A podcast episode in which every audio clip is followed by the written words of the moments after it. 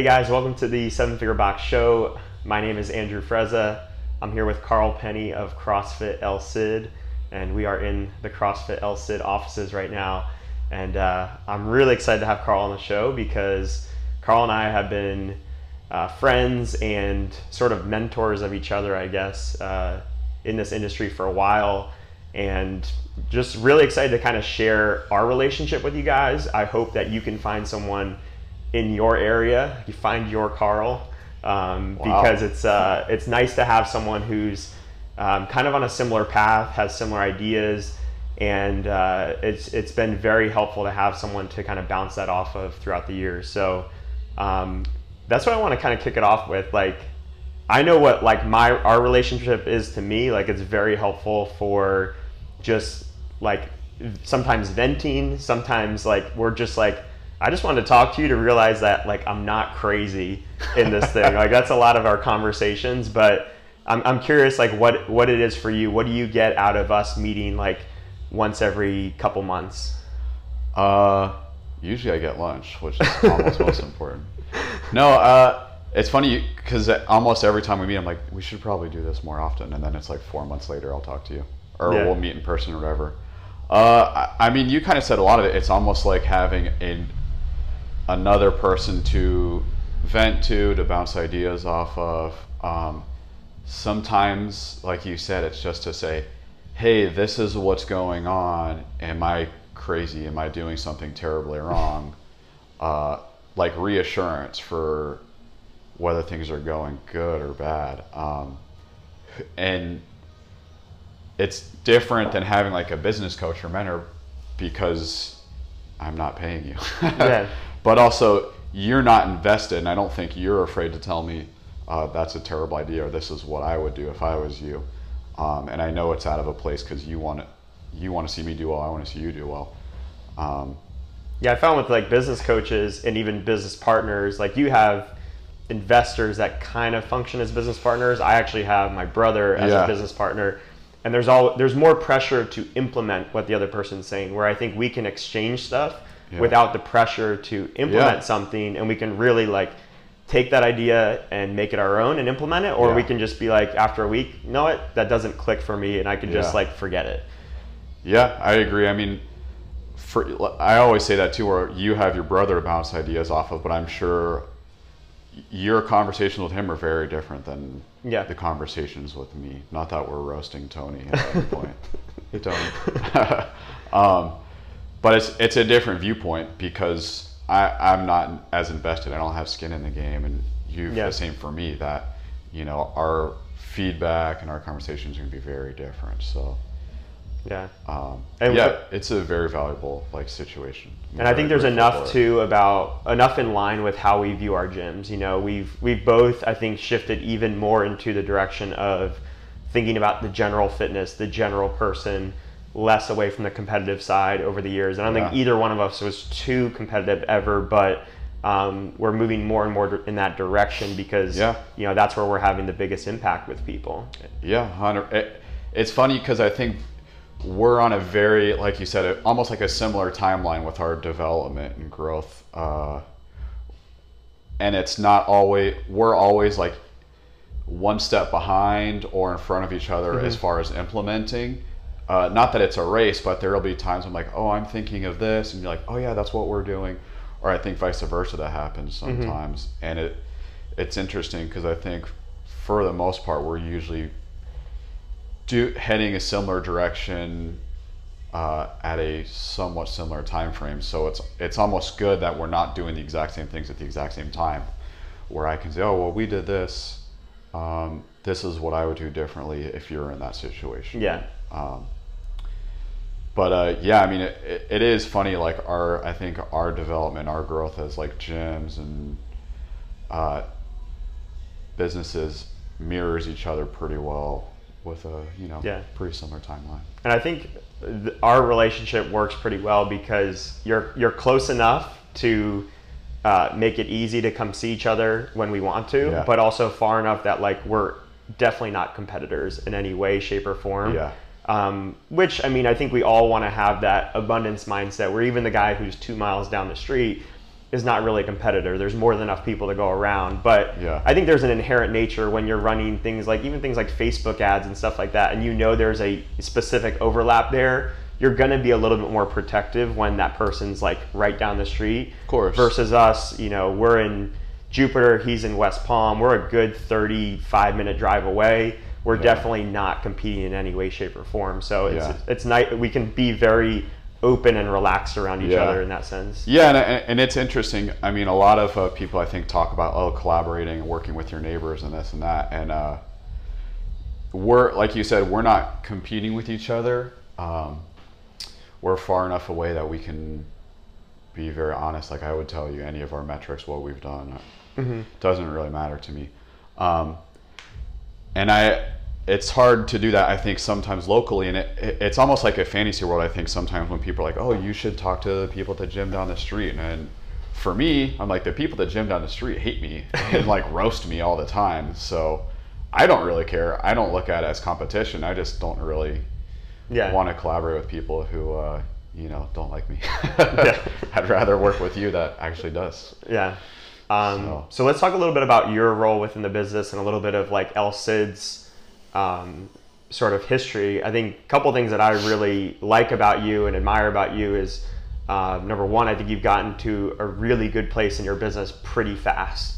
Um, like, yes, you could look at the history of uh, the gym before this gym and Yeah. kind of how that evolved into it, but I, I don't always see that as an advantage. I think sometimes it's an advantage to start fresh. So the fact that you guys have gotten where you are in just a couple years is pretty cool.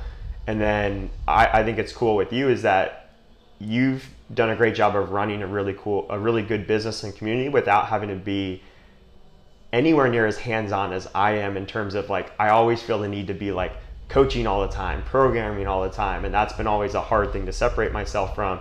And you pretty much from day one said, "No, I'm going to be more behind the scenes manager, leader in that sense." So can you tell us like the role first, kind of where you're at? Sure. Uh, it's so funny. People ask me all the time, "What do you do?" And I'm like, ah, I don't know. Sometimes it depends what time of the day you ask, because I might say, "Oh, I do all, I do everything, I do all this stuff," and then other times it's like, I don't even know what I did today, honestly. um, so, I mean, my role here is general manager, director of operations. I don't really have like a specific role that I call myself. Uh, really, usually what I do, and I try to look at it as uh, I try to do whatever I can to allow the coaches and other staff members to do their job to the highest ability. Um, and if that means I'm working on like marketing or if I'm developing new programs, that sort of stuff, that can be what I do.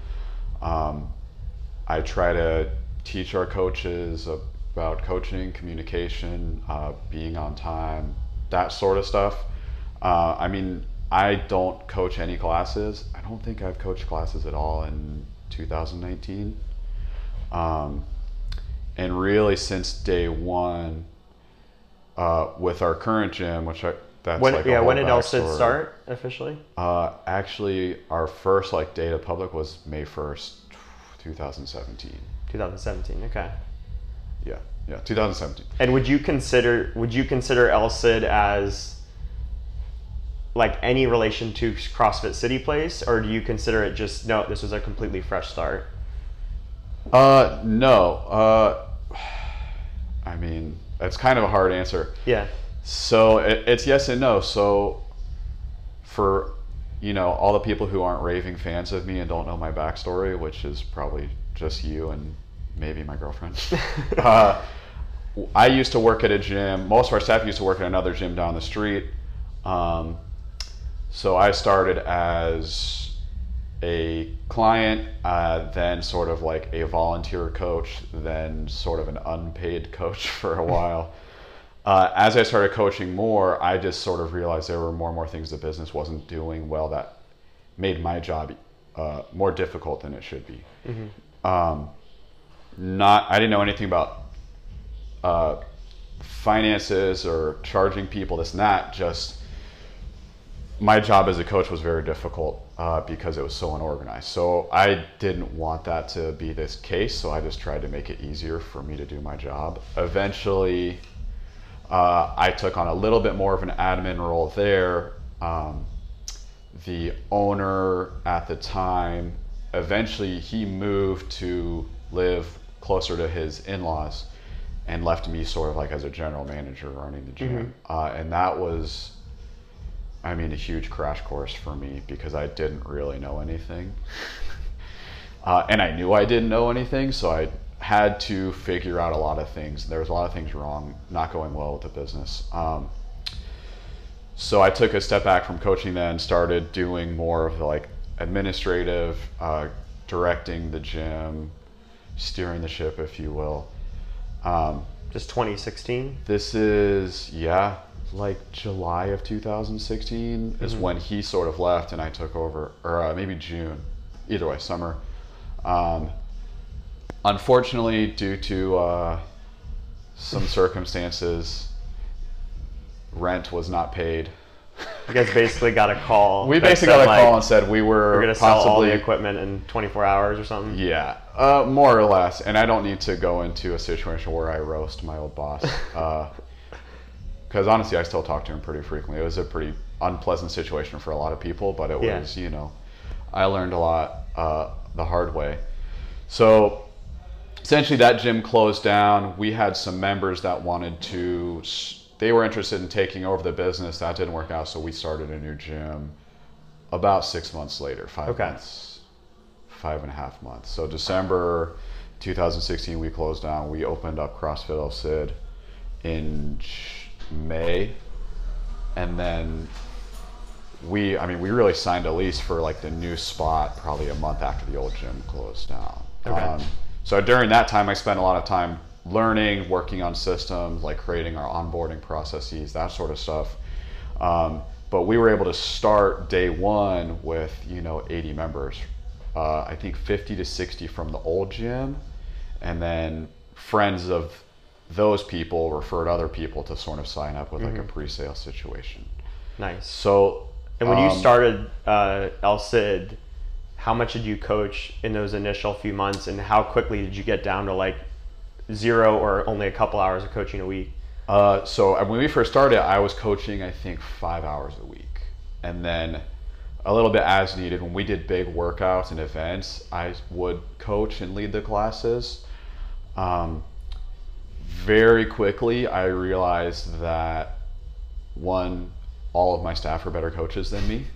Um, not that I'm bad, I'm super great. They're just even better. Um, they do a better job and they were much more interested in coaching than I was. I wanted to uh, grow the business, you know, make sure we pay rent, that sort of stuff. Yeah. So there would be times during classes, and I realized it within like three weeks where I'm like, I'm thinking about why there is a towel left out right now, and if this person's going to have a bad experience, versus making sure that they're keeping their back tight when deadlifting. Um, so I basically offered up my shift pretty quickly. Like, if anyone wants to take over this, this, and that, um, I'd rather spend my time developing staff. What about what about programming? Because I think those are the two roles that a lot of owners are hardest to pull themselves away from. So how quickly did you ever program, and how quickly did you get rid of that? Uh, I've always had like a say, a large say in program, but I've never done that head on. Um, I'm very conservative the way that I program for athletes, uh, clients. I coach a bunch of weightlifters, and even with them, I'm conservative. If it was up to me, it'd be like an hour of like core bracing, bodybuilding, and then going for a walk in the sun. Uh, and we wouldn't probably do very well. Everyone would be healthy, but uh, it wouldn't be a great experience for I think a lot of people because of my own biases. Um, so, you know, I took I took a steps back from that even before this gym started at our old gym. I just sort of would be like, okay, this looks good. These repeated movements. I almost uh, checked over it like a teacher would, and then suggest edits. Um, so, I mean, it was the same here pretty quickly. I had stepped away from those sorts of things and just came into more of a director role. Nice. I think if I were to say that, you know, from what I've seen, if you had like a superpower in terms of your role, it would be like this the system side and building some structure on the back end. I think you've done some good stuff with, um, like you were the one that kind of tipped me off to some of the like email marketing stuff and, and lead nurturing and you are always good about managing that one way or the other the other either you manage it yourself or you work with a company like uplaunch to manage that for you mm-hmm. but you you don't just hand it off you like you want to make sure it's running um, would you say that's like a big strength of yours and what things have you kind of built out structurally on the back end uh, yeah i think so I, I actually do think that probably is one of my strengths. Um, a lot of times, what'll happen for me and my process will be like, okay, this is what this is vaguely what I want to do. Um, so right now we're working on like doing sort of uh, where coaches are responsible for a certain amount of clients and they get sort of like a bonus for retention. Mm-hmm. Uh, you know that's very vague, which is all it needs to be. Yeah, kind of so, like the Mad. I know Mad Lab has that structure, and it's yeah. basically just making sure they're they're responsible for the relationship and the retention of that relationship, Correct. and they get paid for keeping people around and also referring new people in. Yeah. So exactly. So then, my thought is, okay, well, how do I keep track of those clients? Who gets who? And I have like in my head, I'm putting a lot of different pieces together to get to the end result. You know, the end result is hopefully we have better retention. I'm able to reward our staff a little bit more for their work. Uh, they have more skin in the game. They're almost like running their own business inside of our business. So then I have to, uh, what I try to do is look at worst case scenarios sometimes. Okay, what are all the things that could go wrong with this? How do I make sure that doesn't happen? And what are the step by step guides to make sure that happens. Um, and a lot of times I'll I'll like sit in silence and just like stare at my computer or a whiteboard um, until I have sort of an idea of where it should go, and then I try to write it out like scenario by scenario. Um, so, you know, I'm working on another project with a colleague for coaching, and uh, we were talking about okay this is what we're going to create. And he's like how are you going to create it? I'm like i'm not sure but i'm going to figure that out. That's mm-hmm. that's not really a big deal. Um, so then i sort of sit and you know go to the lab if you will yeah. and think of like the step-by-step process to do that. And what then i'll do is we'll enact that and if it works terribly i try to find out okay where did this go wrong? What can we change to do it better? Um, but I think for me, like kind of creating those systems is something I, I do pretty well, and I do it. I probably do it slower than some people because I want to make sure yeah. it's right. I try to be pretty thorough with it. I mean, I don't know if you necessarily do it slower. I just think that most people underestimate how much time it takes to really think through certain things, and I think that's why a lot of gym owners struggle is they don't separate enough time in their day to do that stuff, and. Yeah when they do have time to finally sit down, it's in a short window of time. Yeah. And they either rushing a, rush a decision or they don't have adequate systems or processes to support that decision. And it's it's a tricky part about like actually being the gym owner or the manager, you know, or the CEO, whatever you want to think about that role, because there's gonna be a lot of times where you feel like you're doing nothing, but you're you're spending a lot of time thinking, problem solving, building yeah. out systems, thinking like worst case scenarios and there's going to be times where it is super unproductive and then something clicks and it becomes you know a huge yeah that it's funny because i'll tell people i'm like that's sort of the ebb and flows of my job sometimes where sometimes if we want to you know start a new program i'm like okay let's start a nutrition program. We're going to do that. Yeah. and then it i won't i won't like we won't start it for weeks or months possibly because i want to make sure i know exactly how we're going to do it how we're going to track it how we're going to pay coaches whatever. Um, and that might take a while. It might take me a lot of doing nothing. Uh, like tangibly, it looks like I'm doing nothing. Exactly. But I'm thinking about it. I'm trying to problem solve. Um, and uh, that like it, it, just takes a lot of time and sometimes i'm hard on myself i'm like oh i didn't do anything today yeah. and if i had like a map of what i was at least thinking i'd be like okay well i realized at least these 30 things i wanted to do aren't yeah. going to work and that is actually somewhat productive but yeah it's, it, it's easy and that's why I, I really admire that aspect about you because i think a lot of people will not be able to sit with that and then they go back to coaching classes, they go back to programming, they go back to cleaning or building something. Mm-hmm. Like they go back to that thing that is very tangible, that they can see very tangible Yeah. progress on, and then they don't finish the job on the thing that was the most important but required Yeah. some critical thinking on. Yeah, and I for me like it is rewarding when we start something new and it works. And I mean, I, I'm pretty hard on myself, so sometimes we'll do things. I'm like, wow, this actually worked. This is awesome. I, my idea worked. And I mean, even like having the gym sometimes where, you know, I was like five or six months working on systems and how things were going to go. And the, you know, the first three weeks, I'm like, oh, there's people here and they're exercising and having a good time and it worked. This is awesome. Yeah. Uh, so that's really rewarding to me, but it it's a very long term payoff. I think you know when you you can spend weeks or months working on starting your program or systems or changing the way you do things, and uh, all that trial and error that goes into it, and then you once you see it working well and sort of flowing the way that it should, it's it's really rewarding to me, and I think it's rewarding too when the staff and my team are like, oh, this is working really well. It made my job easier, or I'm helping these clients better, and I'm like, okay, yeah. All those times, like staring at my computer, doing nothing other than thinking, sort of worked out. Nice.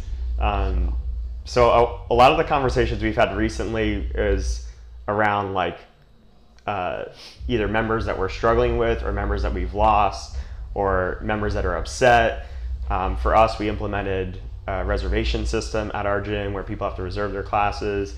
We changed our open. I know you guys changed your open.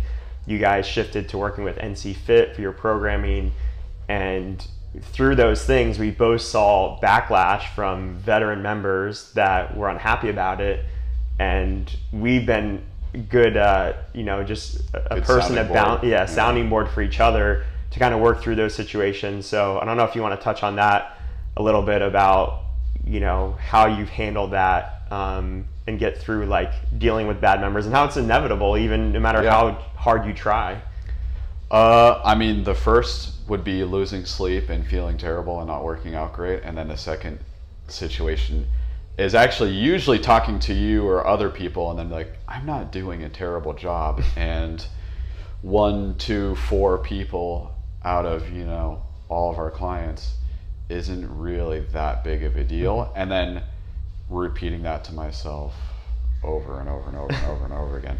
Um, Yeah, I remember. I remember you telling me that some of these clients expressed to you that oh, everybody's complaining about programming. Everybody's everybody's unhappy with this element, and then when you actually looked at it, broke down the numbers, it was four of two hundred, and it's Yeah. like this is less than two percent or Yeah. two percent of the membership, and it is a very tiny amount. Yeah, and it, it's so funny. This brings me back to a conversation we had probably like a year and a half ago or two years ago, and you're like, "Oh, people are always going to complain about programming," and I'm like, "Okay, yeah, all right, whatever. They're going to." Um, but yeah, I mean, I think there was a. We were both almost in like a crisis mode, for lack of a better term, with you know some of those issues that we've had where people were upset about certain things. So we almost both were saying the same things to each other, and really the things that we should probably have listened to ourselves, as far as Yeah. um, we should have been telling ourselves rather, as far as how to get through and work through some of the, the issues and like the distresses that we had. Um, and I think that's where like you know collaborating and talking to other people is so helpful. Where um, you're able to take a step back and listen to somebody else's advice and hear like okay you're not necessarily doing anything wrong or that it's two to three people or you know sometimes i'm not very tactful and you're like oh these people are complaining I'm like tell them to leave who cares Yeah. you have a lot of other people get them out of there dude if they're annoying and i should probably listen to that myself a little bit Yeah. sometimes it's easier for me to say it to you um, but i mean really i think with any of those instances that you and I have come up with, a lot of it is just communicating to members uh, what and why we're making changes. Yeah. And I think uh, sometimes it's so easy for us in like a leadership role behind the scenes. We're like, well, they can't tell why we're doing this. This is obvious. Yeah. We're not doing 30 snatches for a time because I care about your shoulders and lower back. Like, are, are you serious? You don't understand that? But when you have that conversation with somebody and say that, they're like, "Oh, okay, yeah, snatches usually do hurt my shoulders when I do that many." And Yeah. I'm like, "Okay, so you just told me how terrible our programming was and how unhappy you were when you went to the gym, but now that I told you I don't want you to get hurt, you're happy again." Okay, I, I guess that makes sense, and it, it it's just sometimes like I think with your check-in system and that sort of thing too. When you had those issues, it was communicating it uh, efficiently um, and consistently to people, and it goes for the same for coaches and that sort of thing too. Yeah, I remember the the realization that I had. I think I told you was like, it's like I realized that I'm not a, now. I'm not afraid to see members leave. The the worst case scenario is really when a member is unhappy and they still choose to stay. Yeah, And actually, what I told you when I walked in today is like I actually think little changes in your business are a great way to kind of test the waters with people because realistically, something like a reservation system, in the grand scheme of it, is such a small, insignificant change. Um, you know, we're only penalizing people if they res- if they reserve a full class, 35 plus people, and then they don't show up for a 35 plus person class. If they no show or forget to reserve, there's zero penalty besides a full class. So uh, for them, it's really such a small. There's no real risk to that scenario. Yet many people still, not many, a few people still quit over that, or at least said that there was the reason. But I think a lot of those people are already unhappy, already looking for a reason to leave, and you just gave them a reason to leave. And I think that's a good thing. I think that's a positive Yeah. thing if those people leave because they're dragging down others, they're infecting your community in a negative Yeah. way, and you're you're you know the worst kind of client is an unhappy client that Who stays, around. Yeah. you know, versus one that actually leaves. yeah, I agree with that. I mean, we talked about that. That was like the first thing I think we really sat down and talked about today earlier. But uh, yeah, I mean, it, it's almost like people are looking for an excuse to leave sometimes, um, and then you change something like, okay, well that's it. And unfortunately, sometimes you're just like, okay, bye. don't don't let the door kick you on the way, hit you on the way out. But uh, I I mean, I think that's the nature of the business. Really, it, it's easy uh, to say like, oh, we want every one of our members to be happy. We're a gym for everybody, and I think that's really like silly and naive. Um, you're we can't please everybody, and I think it's it's very hard for us to accept that when we work as hard as we do, and we want to please everybody, or at least as much as many people as you can.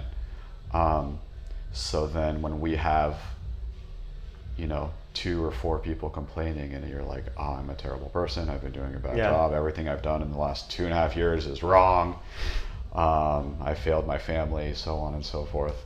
And then you're like, oh, it's only two people. You know what? These people have complained about XYZ in the past. I don't think they're ever going to be happy here. So if they want to leave, uh, let them. That's okay. Yeah. Um, and, and it's unfortunate because we had that situation with a couple members that we've had since like almost day one, and we've had uh, life changing transformations for some of them, and they've wanted to do different things. Where you know most of this group wanted to do competitive uh, sport of fitness training. They want to do weekend throwdowns every weekend. And we have never really pushed that. We've never really been in that direction, and we're a little bit further away from it than we've ever been. And I mean, I've had conversations with them like, oh, I, I like to, I would compete every weekend if I could. And I'm like, that's incredibly unhealthy, actually. and like, what kind of coach are you? And I'm like, I guess one that cares about your longevity. I don't know. um, That sounds terrible. yeah. So, and then, you know what? They left and they're not creating any other unhappiness and they're happy at their other gym, which is awesome. I'd rather them be happy somewhere else and be unhappy here. Yeah. And it's not because I like hate their guts or want to tell them to go somewhere. Well, I think I'm glad you brought that up because I I seen a lot of situations where people evolve out of our service, and I think that's perfectly fine. And I think if you try to be everything to everyone, even someone that was at one time an ideal client, you know, um, they can evolve out of your service, and that's perfectly okay. And you can still have a great relationship with that person. And I, I think sometimes clients make it more emotional than it needs to be. Sometimes owners make it more emotional Yeah. than it needs to be. But it could literally just be, you know what, my goals have kind of shifted a little bit, um, and I'm no longer like really focusing on this thing that is your core value, your core service. Yeah, it, it, that is almost an exact conversation I had with a client who wanted to do more, uh, you know, competitive like CrossFit uh, for sport sort of movements more often. And I sat down with them like, you have couldn't deadlift when you came in, you couldn't keep your back straight, you couldn't hinge. Um, you do very well with all of our movements, and you want to learn other things and focus on competing. That's great. That is not a program that we offer. I don't think I can offer it. We're not going to because that's not part of like our core values and where we want people to be. And here is gym XYZ that do that. I think that'd be a better fit for you. And, and it's very funny uh, because sometimes they're like, no, no, no, no, but but I but I want to do these things. I'm like, yeah, yeah, yeah I hear you. I don't think I can help you almost. Um, and like, no, no, but I want to be here. And I'm like, yeah, yeah, but I can't change all of my programming for you, and I don't think it's going to be a good fit. Like for you, it's not for me. I'm going to be here either way. Yeah. um, and uh, you know, telling them like this is what's important to you, this is what's important to us. They're not the same thing anymore, and that's fine. That's okay. Um, I, I think it's actually kind of a cool thing that we've had a couple people do. Uh, you know, come in to get fit, lose weight, learn basic movements. I mean, even beyond basic movements, and now want to do something more Yeah. advanced, more competitive. Uh, it's cool for them for sure. I, I don't want to do that. I, I'm good with just squatting and deadlifting. yeah, same here. I mean, I, over time, I've gotten sort of backtracked with my approach to kind of get back to the core of it rather than trying to open up to more advanced skills and more advanced stuff. Um, but yeah, I, I love it so much. I the thing that sticks out to me is like when I think about these people is like, would this person have stuck around in the environment that they want us to create today? So a lot of like a lot of the people that I'm specifically thinking of, it's like this person came in with 30 plus pounds to lose. This person came in intimidated at one point. They didn't want to do CrossFit to start. They started with our Beach Fit program mm-hmm. for the first several months because they didn't want to do CrossFit. You know, they were drinking a lot, they were smoking a lot, whatever it might be. And we were able to get them to this point now. How cool is that? But if we want to help the next person drop 30 pounds, stop drinking, stop mm-hmm. smoking, eat better, we can't go this sport direction too far because we're not going to know we're no longer going to have the atmosphere that's going to make that person feel welcome. And to me that's way more important. Is like I always want to be the atmosphere that someone who's intimidated and needs to lose 50 pounds feels comfortable in that environment. Yeah, I mean, that's hundred percent right. And if we if we changed uh, our what we offer based on what whoever was complaining the most at the time said we should do, like there'd be no consistency, and I don't think we'd please anybody. Yeah. please like one or two people per week, and that would not be fun. Um, I mean, we're sort of the same boat where it's like I would rather somebody come in who was very unhealthy, um, you know, overweight, injuries, achy, didn't know how to eat well, and get them healthy for the rest of their life than get them to string together five ring muscle ups. Um, one of those is more important to me than the other, and I think. Uh, the there's a lot more people that are unhealthy that need our help than people who need to be able to do a bunch of muscle ups and uh, you know try to compete at uh, sanctionals Yeah. as they say now. So let's shift gears a little bit. I wanted to talk about um, the weightlifting side because I think you've done a really cool job of weaving in, which what I would say is more of your ultimate passion is the weightlifting side versus like the true CrossFit side. Um, you've weaved that in without letting that affect your core service. Um, so how do you sort of weave in that passion without it taking away and like building the business around that? Uh, well, it's it's interesting because we were sort of talking about programming being competitive. Uh, I mean, I coach uh, a bunch of like Olympic weightlifting athletes, um, people that are competing at like a national championship level uh, at really all varying ages, from like youth to uh, masters. Um, but then we are not doing a lot of heavy snatching and clean and jerking in our classes, which I think some people like, oh, this is kind of ironic. And uh, for me, I pretty quickly say like, yeah, they're competing for sport um, at a detriment to their health. Not that it's incredibly unhealthy, Right. but it's if they wanted to live a healthier uh, lifestyle, I'd be like, yeah, you should probably not snatch four times a week and clean and jerk 300 Yeah. pounds. Uh, There's there's a there's an assumption of risk there that they have to know about for Correct. taking on that activity. yeah, and I mean, I a lot of times when I have those conversations with like, oh, that makes sense, and I'm like, okay, good, it makes sense to me. I'm glad I conveyed that well. So. Um, we're fortunate that we have a lot of space so that we actually have like a separate training area for weightlifting um, a much larger cooler looking uh, crossfit area which is perfectly all right um, so i actually don't even remember what the actual question is Oh, just kind of have a weaving in the two. I mean, you you started to answer it in terms of how you you uh, separate the two in terms of like goals for your clients. Like, Mm-hmm. Oh. you know, you don't really snatch in classes versus you snatch in there, but you've had those conversations. yeah with your, and and that's open to anybody i I think sometimes even in our gym people are like oh what do i have to do and i'm like just you know walk across the hallway and show up and listen for a couple hours a week and uh, some people ironically don't want to do that they're like oh i just want to snatch in the class i'm like okay well i mean if you come over here once or twice a week and i can help you out for sure um, but you got to give me some time and consistency and listen um, but we do that. I mean, like I said, it's more training for sport. Some of them are training their youth kids that train for their own sports, and we use weightlifting and other movements to get them better at that. Um, and you really streamline that to a certain part of your day, right? Like where it's yeah, late afternoons, early evenings, and then the rest of your first part of the day is like strictly on the business and CrossFit.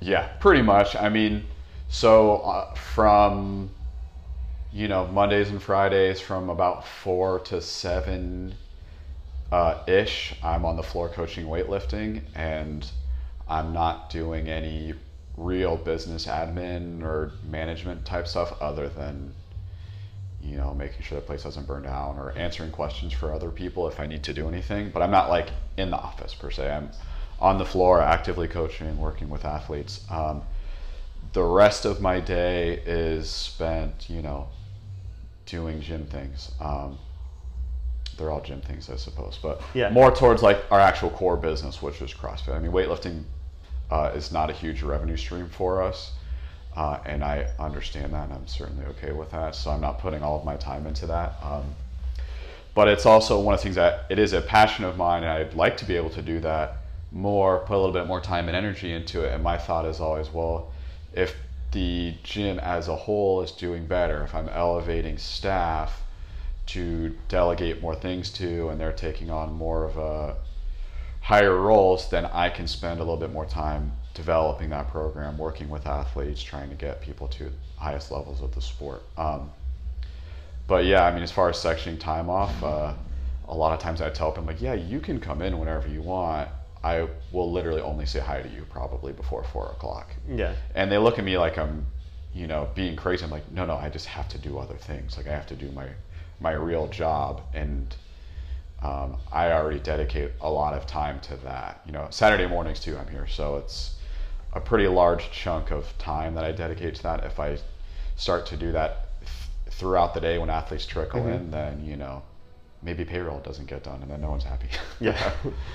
um, we'll we'll wrap things up here quickly. I know you got to go, but um, in in, in line could, with this could the, be like a four-hour podcast. So yeah, we can keep going. you can just cancel whatever you have the rest of the day. Um, but within the weightlifting, I think what's cool is that, and I think a lot of gym owners can do this, is that um, you, you keep focusing on growing your core. You have this this uh, you know passion of yours that also has financial uh, positive implications for the business, even though it's not massive. Yeah. Um, but then also now you're you're uh, setting aside a percentage of your time to work on a course, which could be something that uh, allows you to make money beyond the time you put into something and, and be a little bit more scalable long term. And it's similar to what I've done with the Rockstar coaching course and um, you know doing a little bit of business consulting now. Mhm. So what are you doing there, and what does that look like for you? Um, so it's it's funny because uh, honestly, I may have been taking your Rockstar coaching course when I was thinking about it, and I ended up at a a very short period of time doing a couple of different online courses. Uh, the Rockstar coaching course, Procabulary. s- sick plug, Procabulary. Um, Mike Bledsoe has his like strong coach situation, Mhm. and then actually UpLaunch training was all in like an online situation. And I was listening to a podcast or a business thing where somebody said something about like brick and mortar, it's hard to scale, and I'm like, yeah, it is hard to scale. Okay, and there are all these thoughts around. So at the time, uh, for me as a you know business person and coach, I don't feel like I ever know enough. Uh, ever like before I'm like I don't know anything. So I'm like, oh, there's not a lot of courses on coaching weightlifting other than you know, I have an exercise science degree. I've spent countless hours interning with coaches and reading books and this and that. Um, but I'm such a sucker for information that I'm like, I don't know why doesn't there aren't any online courses for this. And um, I was like, oh, okay, whatever. It was a fleeting thought, and then um, I was talking to my buddy Danny Camargo, and I just asked him like, "Have you ever considered doing that?" And he's like, "No, I don't know how to." And I'm like, "I mean, I would figure it out if you want to do that together." And he's like, "That seems like it'd be hard." I'm like, "No, I don't think so." and we just started working on creating some courses and stuff like that. Um, and the reality is that, you know, based on how our business was doing with the gym is I actually had a little bit more free time and energy because things were flowing smoothly and easily and I wasn't incredibly stressed out so I had a little bit more free time Mhm. and energy um, and hon- honestly that was almost a selfish need to say well I want to learn more things and there's not a lot of content formalized so I'll just create it and then I'll learn it myself and maybe it'll be a sick business Uh, so that's kind of like how we started Nice. that situation. Uh, do you have? Does the course have a name, and does it have a expected launch date? Uh, so actually, we have one up. Uh, so our business is the Oly Institute. Mhm. Uh, we have a website, theolyinstitute.com, O L Y. Uh, Instagram plug, the underscore Oly Institute.